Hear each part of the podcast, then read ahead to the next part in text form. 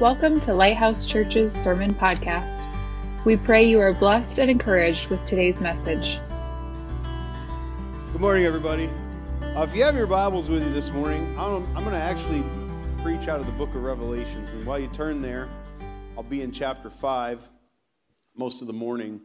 Um, I have some good news for you, and this is kind of what maybe you could title the message if you wanted to put a title on it. But God is still in charge. Amen? Like, God is still in charge. And if you study the scriptures, it says He's actually keeping a tally. Proverbs 15 says that the eyes of the Lord are searching to and fro, keeping a watch on the evil and on the righteous. And so I think I'm going to speak to that this morning because I think we're in, a, in an age where things are getting confusing, where sometimes we can look around in the world and get a little bit uh, discouraged and wonder if, you know, if we serve a passive God.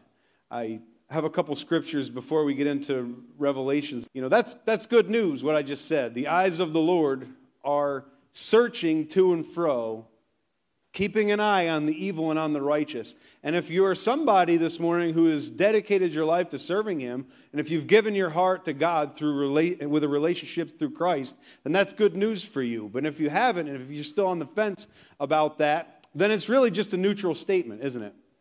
But this morning, I want to talk a little bit about maybe God's character and what does that really mean, you know, when it says that He's watching.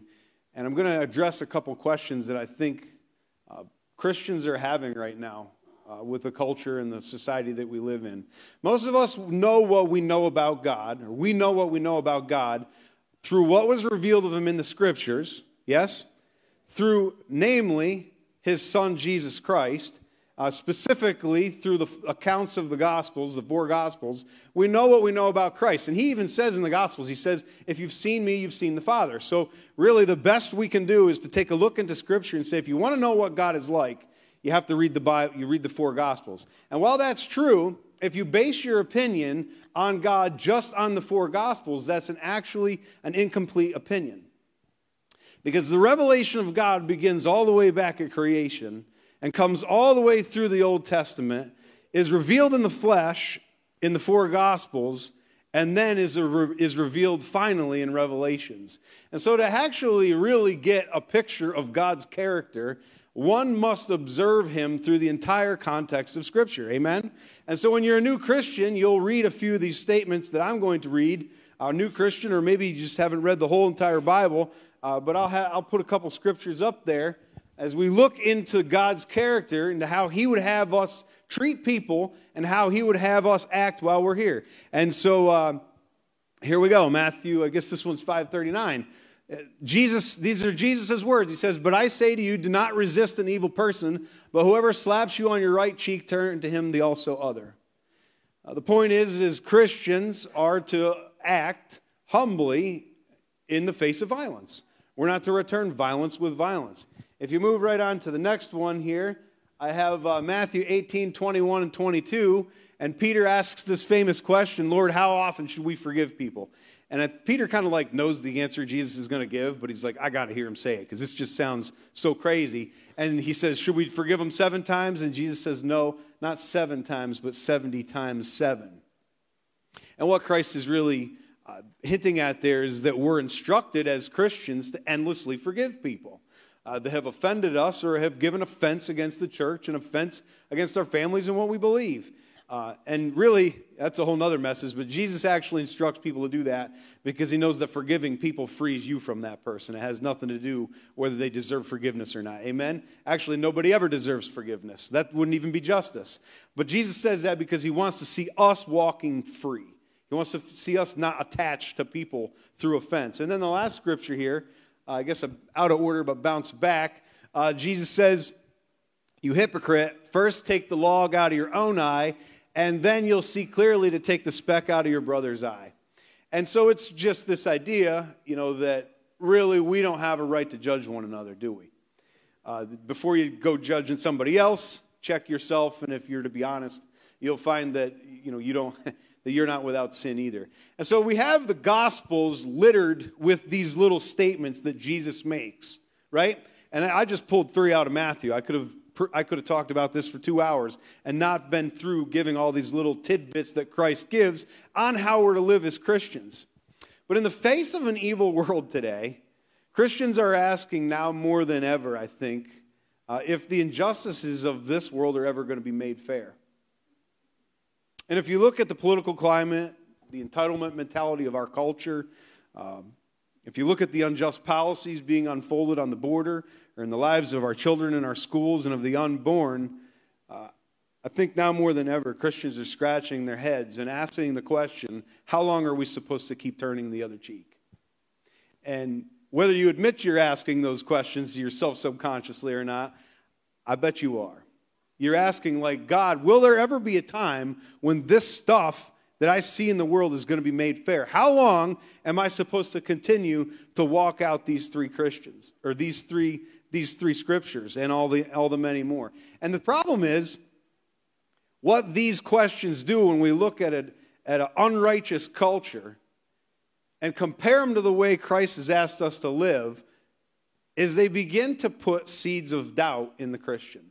They begin to put seeds in, of doubt in a believer, and we begin to ask ourselves questions like Is God ever going to judge the unrighteous? Is there ever going to be uh, justice for those of us who've actually tried to live a good life? Or is there ever going to be food for starving kids in Africa? And we begin to wander down that trail and ask these questions, and they always land at the point of Is God good or isn't He? And then some of us go a step further and say, Is He even in charge? And the scriptures say that He is but sometimes it's easy to look around the world and say, maybe he's not. And what we tend to do as Christians is we reserve these little corners of sin in our lives just in case none of this is really real. Just in case this is a blind faith that we're called to. And what that then does is it begins to chisel away at our dignity and it begins to chisel away at our power and our walk with the Lord. And you know, when seeds of doubt get planted, it's exactly what happened to Adam and Eve in the garden, isn't it?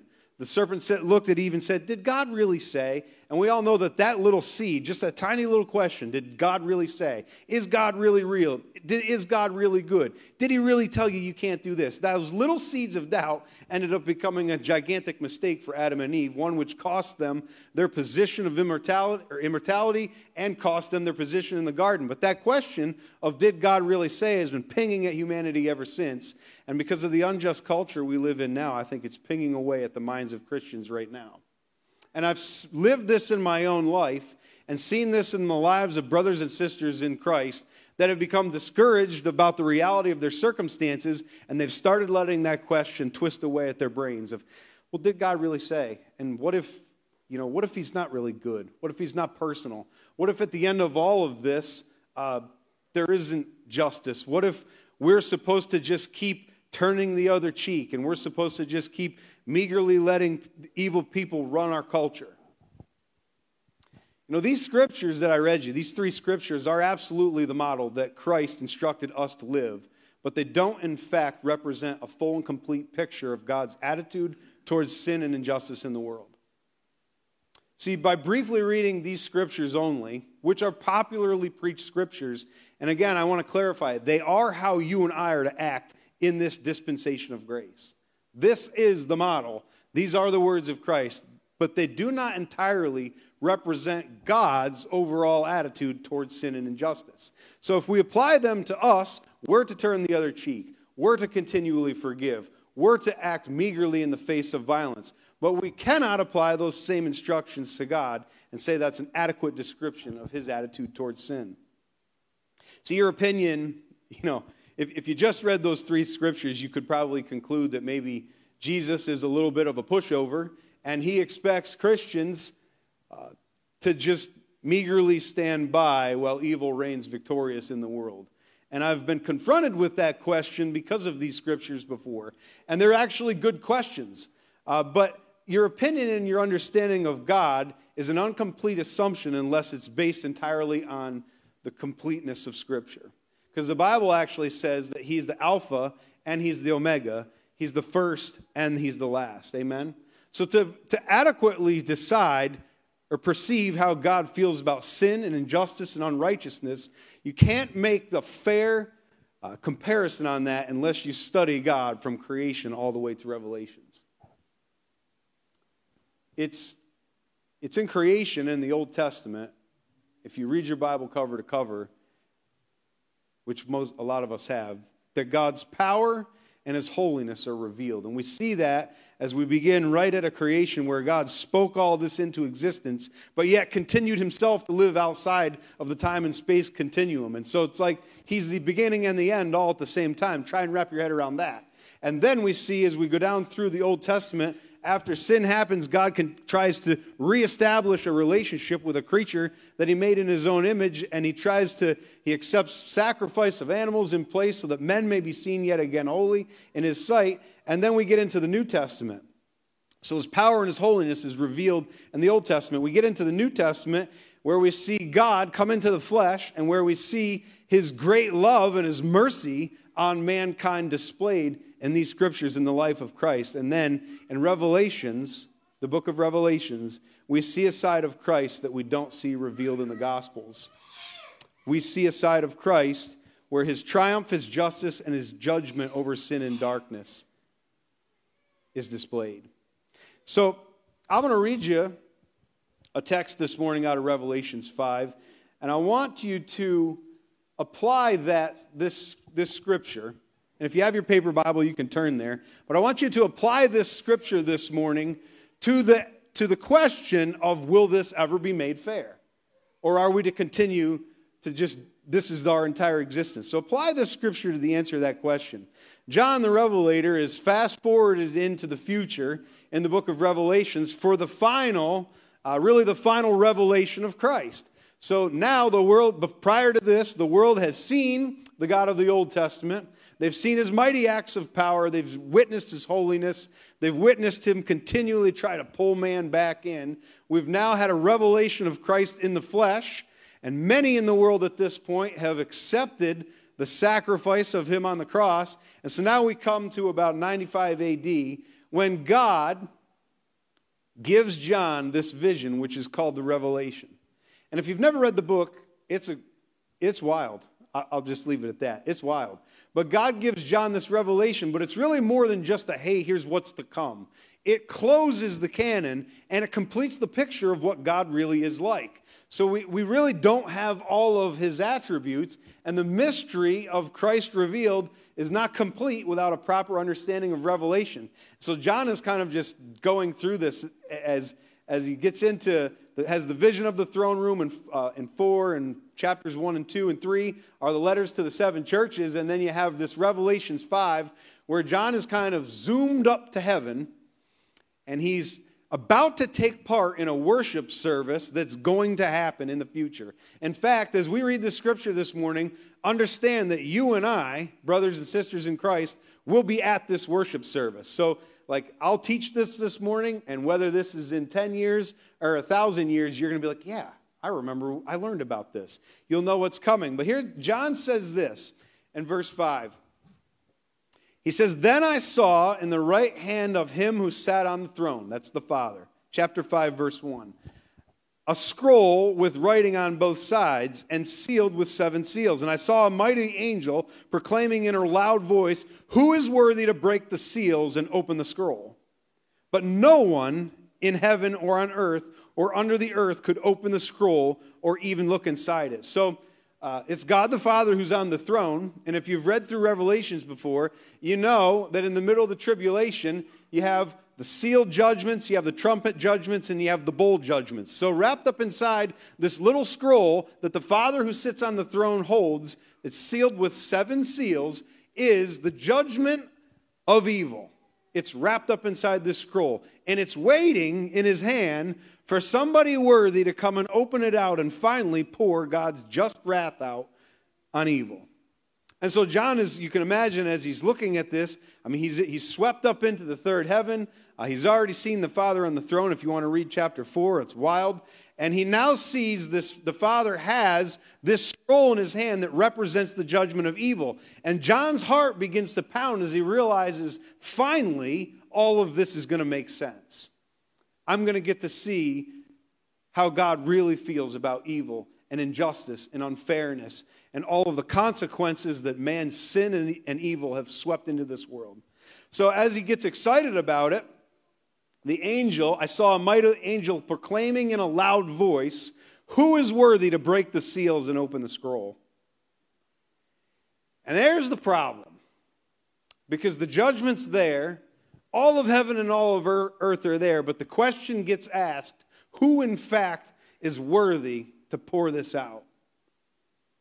And the Bible says, John, John says, I wept because no one was found who was worthy to open the scroll and look inside. And so immediately, John's excitement in this vision turns to disparity when he realizes that the angels don't have the right, the Father is absolutely holy.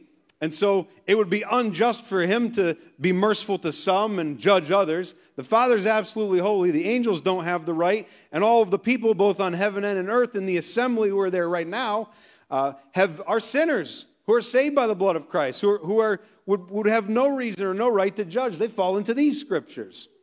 And so immediately you see the Bible says that John wept.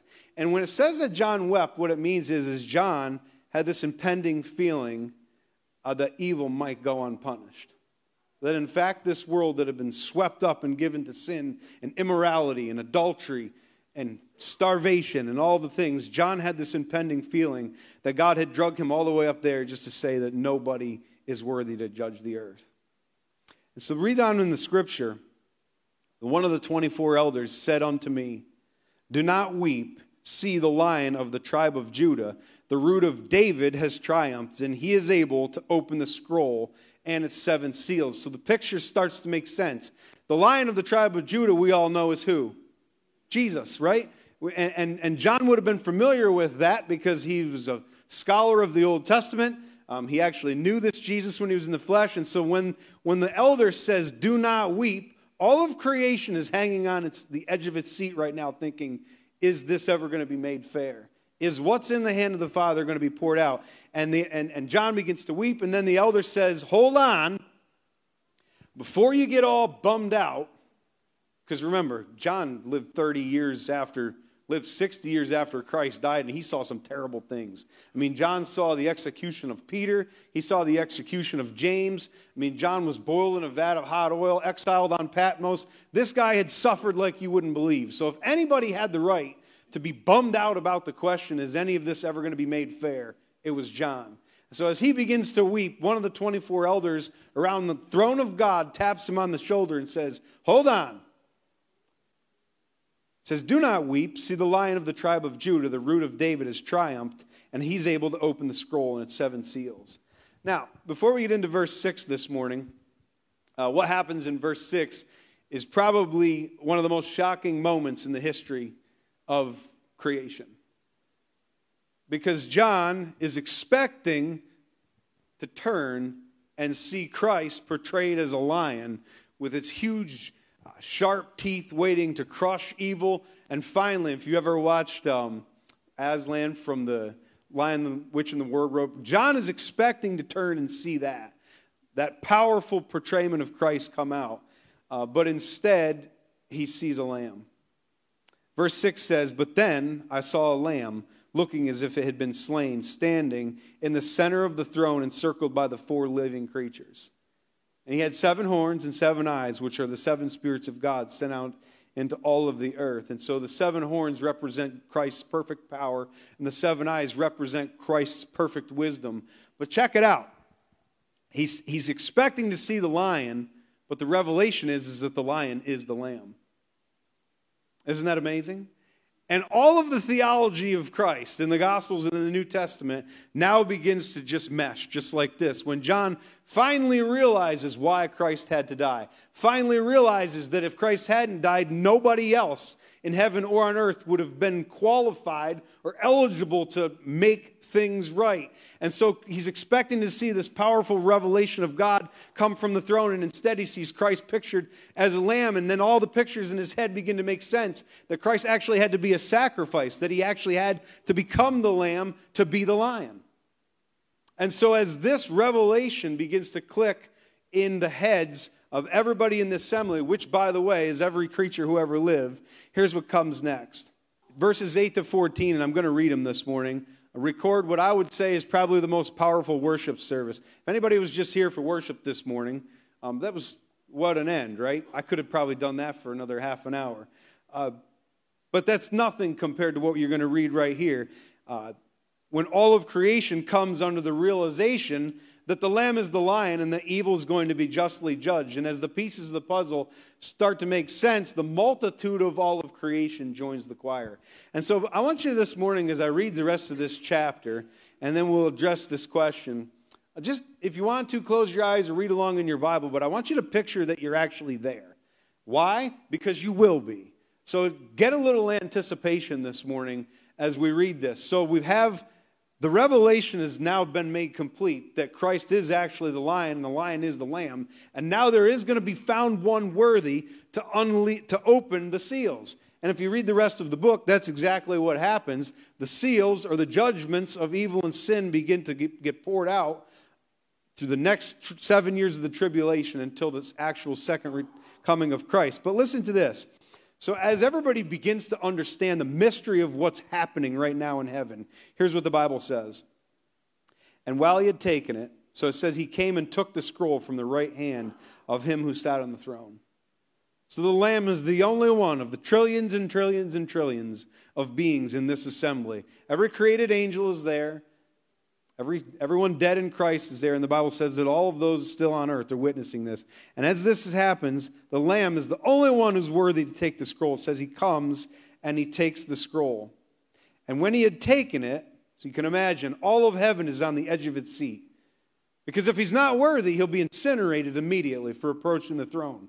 But once he takes it, and all of creation comes under the realization that A, mercy is now on those of us in Christ. The lamb was a perfect sacrifice, and we're with him. The next realization is, is that everything we thought was unfair or unjust, every devastating effect of sin in this world is about to get corrected. And it's about to receive the righteous and holy wrath of God. And to those of us, to John, to the apostles, to the saints, to those of us who have given our lives to it, it's a wonderful moment. Listen to how heaven responds as the lamb gets to take the scroll and walk back away from the throne. Here's what the Bible says it says, And each one, eh, sorry, and he came and took the scroll from the right hand of him who sat on the throne. Verse 8 And when he had taken it, the four living creatures and the 24 elders fell down before the Lamb. Each one had a harp, and they were holding golden bowls full of incense, which are prayers of the saints. And they sang a new song, and here's what they begin to sing. So you have the throne, the Lamb, the 24 elders are on the inner circle, so they see it first. And they see that not only did he take the scroll, but he didn't evaporate. In fact, he was worthy to hold the scroll. And in fact, everybody else was now going to be spared. Everybody in heaven was going to be spared this judgment. So they burst into the, to what the Bible says is a new song. And he says, You are worthy to take the scroll and to open its seals because you were slain.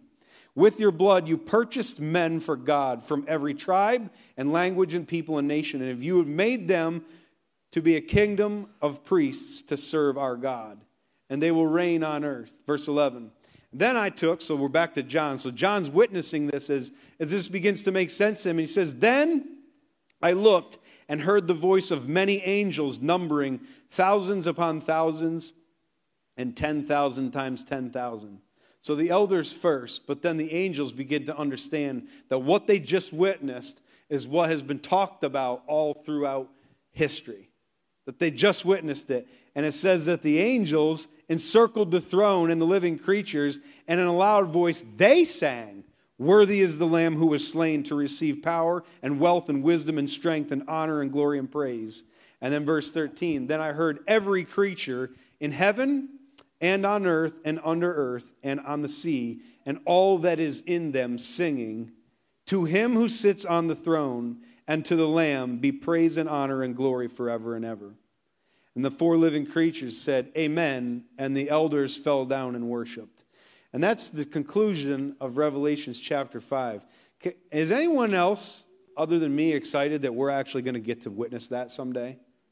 That we're actually going to get to be there when every created creature ever, along with every created angel, along with the four, along with the lamb, and along with the four creatures, and along with the 24 elders, we're going to actually get to hear the multitude of heaven sing this song to him who sits on the throne and to the lamb. Be praise and honor and glory and power forever. Chapter 6, which we're not going to get into today, rolls right into the opening of that scroll. It rolls into the opening of the seven seal judgments, and then the seven trumpet judgments, and then the seven bowl judgments. And those are um, terrifying and they're confusing. Um, and you should all read them and you should study them and you should do an eschatology study. Um, not because you can sit there and say, Good, I'm glad this earth is going to be judged, but so you can really truly understand the multitude of what you've been saved from. And you can really truly understand how fair God, in fact, will be. Um, you should read the rest of that book. Um, but this chapter 5 is the beginning to a new understanding of Christ. And this book closes, and you'll get to, you read about John. John had known God in the flesh. He had known Christ in the flesh, and he had known the God of the Old Testament. He had read about him in the law. But what he had never really been able to put together, the pieces of the puzzle that he'd never been able to put together, is how in the world is God going to remain holy and somehow make all this fair? This earth is a mess. And I just suffered for 95 years. And that revelation is found in chapter 5 of Revelations. And so, what you have here in this chapter is the beginning to a new picture of what Christ is. He's the creator, He's the ruler, He's the Holy One of Israel. He's the sacrificial lamb. He's now the just judge of the universe and sin and darkness. And He's our Father. And He's our friend who sticks closer than a brother. And so, what is the point of all of this this morning? Well, the reason that we're commanded not to judge and to turn the other cheek and to continue to forgive and to do all of these things that sometimes can get discouraging if you just feel like as a Christian you're getting pounded down and pounded down and pounded down. And then you flip on the news and it looks like the church is getting pounded down. And it looks like the country's been given over to evil. And it looks like all these things. And yet we're supposed to continue. And the answer is yes. And the reason is this it's because God intends to exact judgment for us. So he knows. And get this God actually knows you and me better than we know ourselves. You think you know your wife? God knows your wife way better than you ever will. He made her. And He knows that He exists outside of time and space and sees the frustrations that we have as His children as we walk through this earth.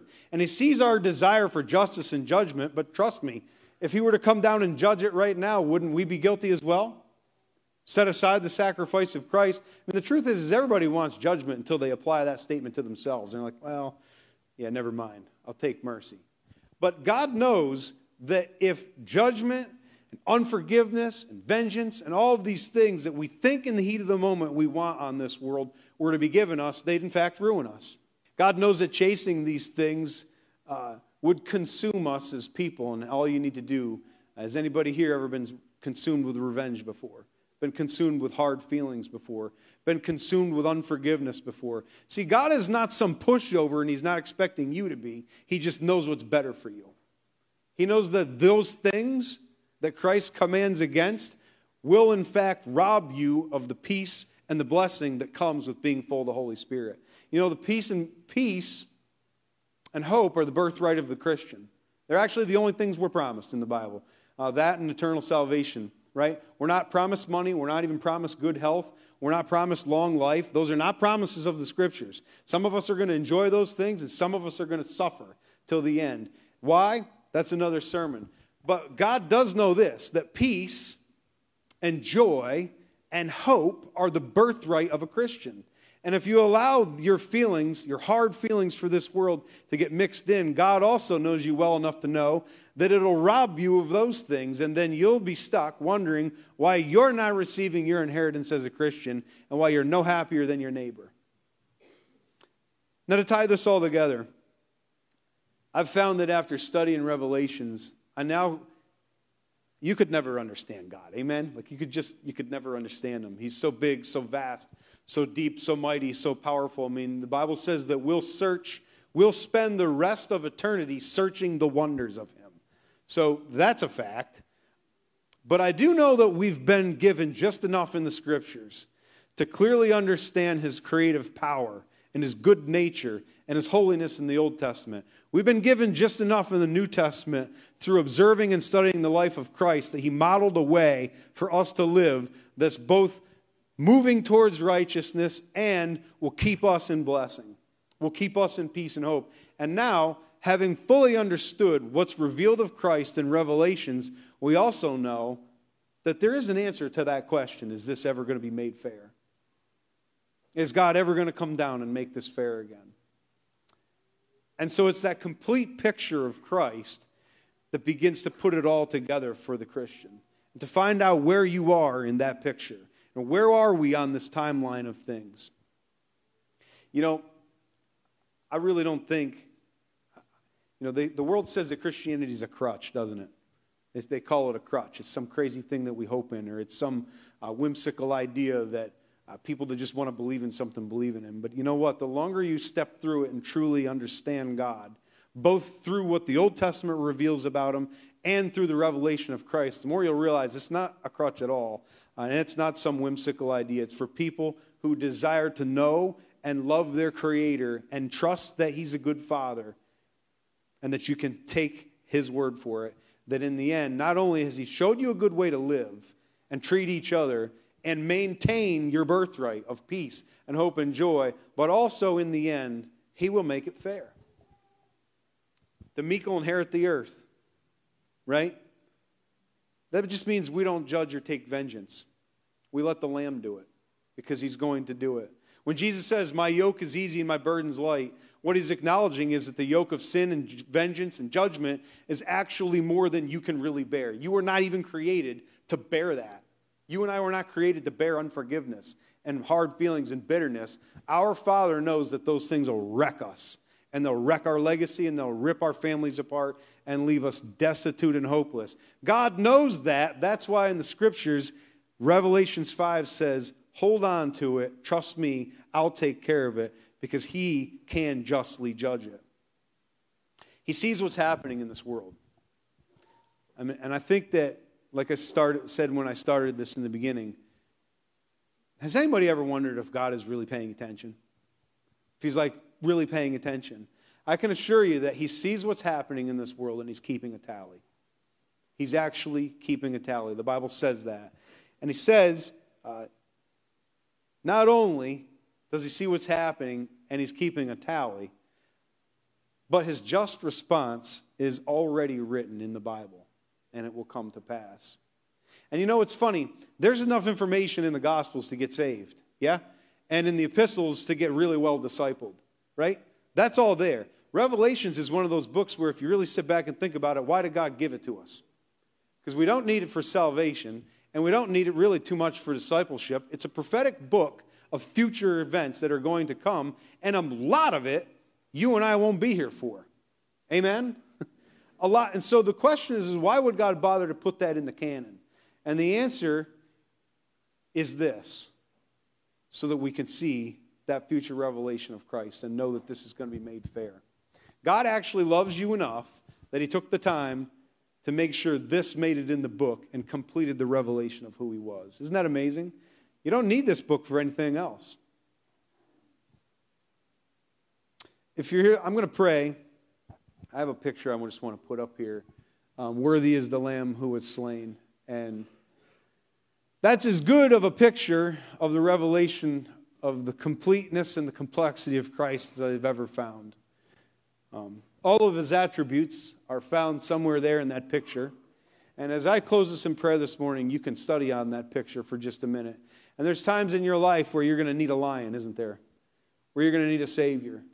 Um, there's times in your life where you're going to need a lamb that's going to, sac- to be sacrificed and pay for something that, that you don't really have the, the, the ability to pay for. But if you're sitting here this morning and any of those things have crept into your head in your life, and if they haven't, they will. You know, that question of is, is it ever going to be made fair? Um, maybe like Eve and Adam, you've used doubt to make an excuse for sin in your life. And maybe you've suffered from that, and maybe you haven't. Uh, maybe you've wondered that, maybe you've tried the Christian life a little bit, and you've found it to be somewhat rewarding, but you've wondered if it's even worth it and if your sin would just be more fun.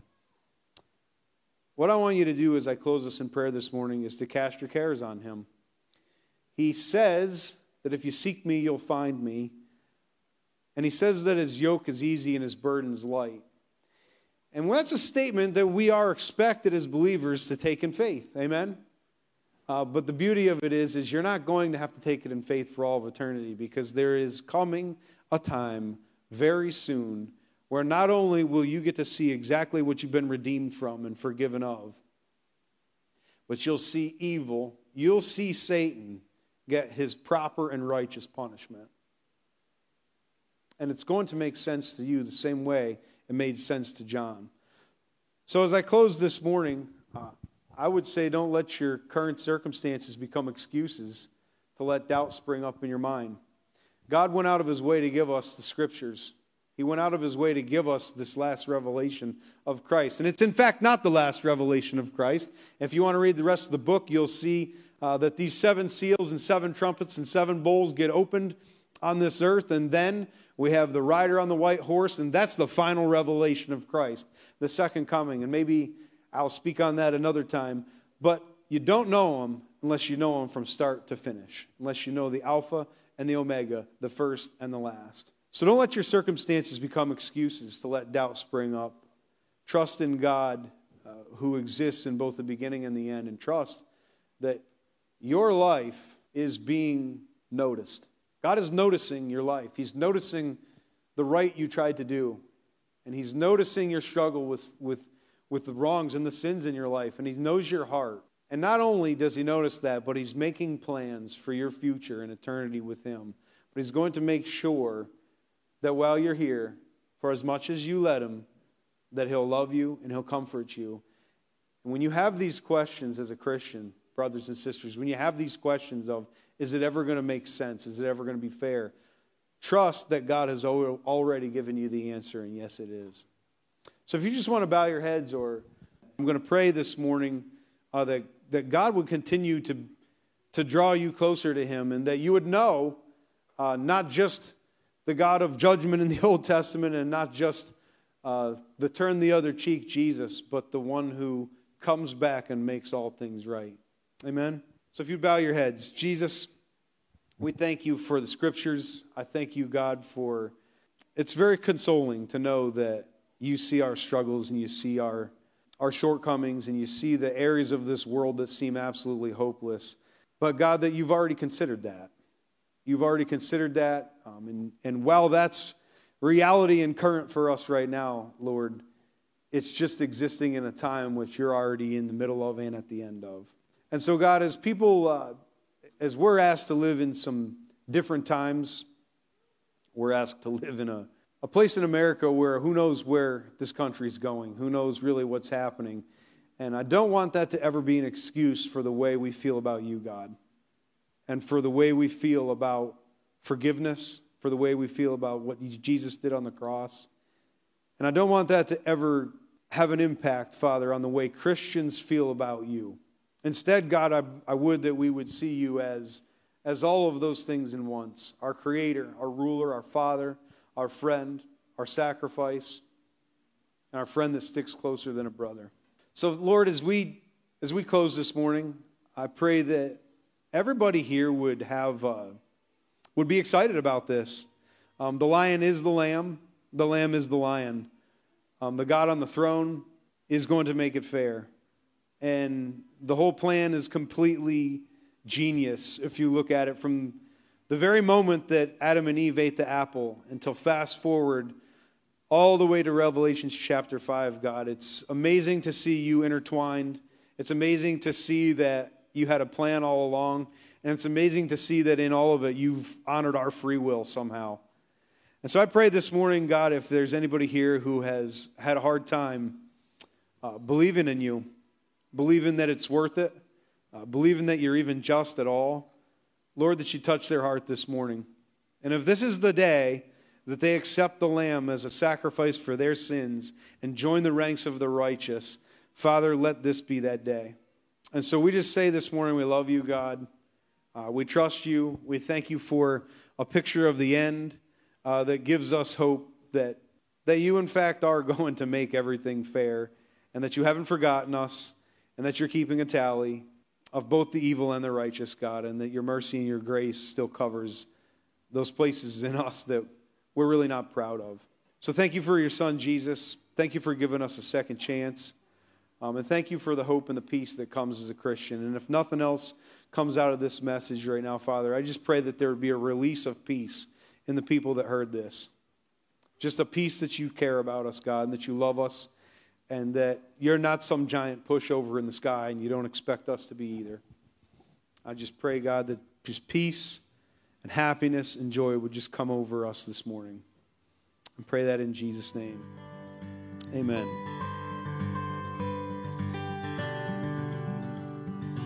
Thanks for listening to today's sermon. For more information on our church, check out our Facebook page or our website, www.lighthousecanton.com. Have a great week.